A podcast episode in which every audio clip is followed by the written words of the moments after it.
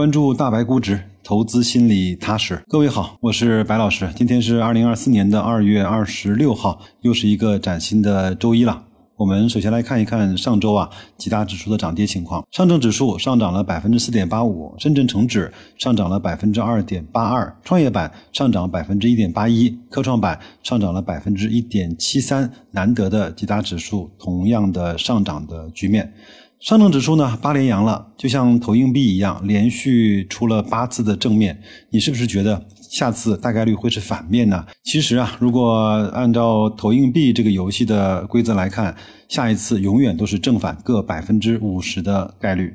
所以短期的股市呢是无法预测的。涨了这么多，我们来看看估值吧。各位可以在公众号大白说投资的图文推送区看到我这一期的估值表，还是蛮有看头的。从 PE 市盈率的角度呢，绝对值银行 5.31 倍，中证红利 6.79 倍，基建 7.68 倍， H 股 ETF 7.25 倍，这是绝对值。相对值呢，中概互联 3.31%, 基建 4.53%, 医药 5.59%, 家电 11.15%。再从市净率 PB 的角度来看一看，绝对值银行是 0.6 倍，房地产呢是 0.69 倍，中证红利 0.75 倍，基建 0.8 倍， H 股 0.84 倍。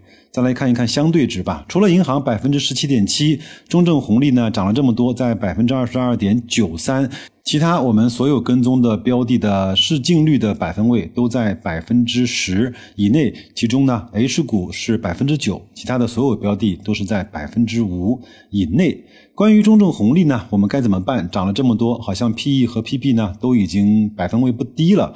没关系，不要着急，我会帮大家关注着，等 PE 和 PB 其中一个到 50% 再说。看过白老师专门给各位做的中证红利投资的那一期视频，以及我们在社群里的小伙伴可以关注我后面的节目，我会第一时间提醒大家的。从市净率和市盈率乘积的角度呢，这是一个非常严格的标准，小于30的呢有银行是 3.19, 中证红利是 5.09, H 股 ETF 呢是 6.09, 基建是 6.14, 家电呢和中概互联大一些，分别是36和39。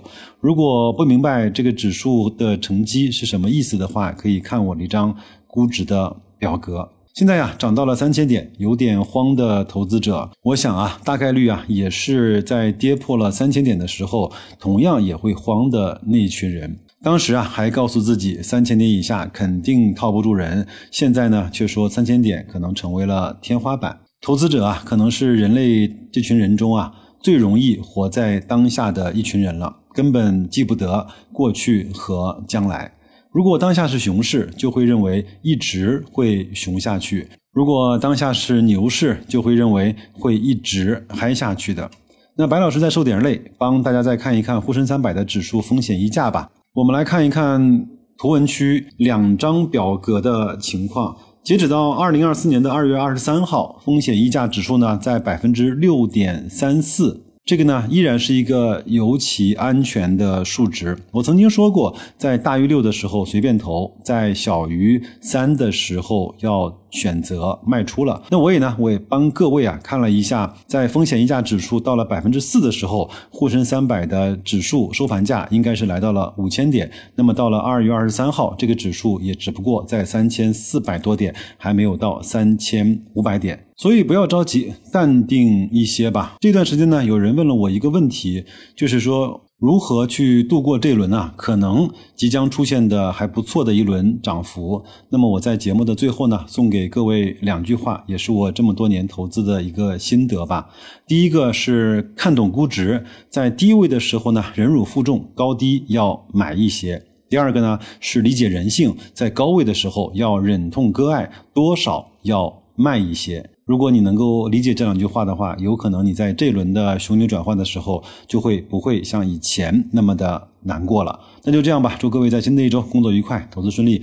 我呢在周三的节目再给各位讲一讲我最近想的一些关于投资和人生的一些感悟吧。那就这样，再见各位。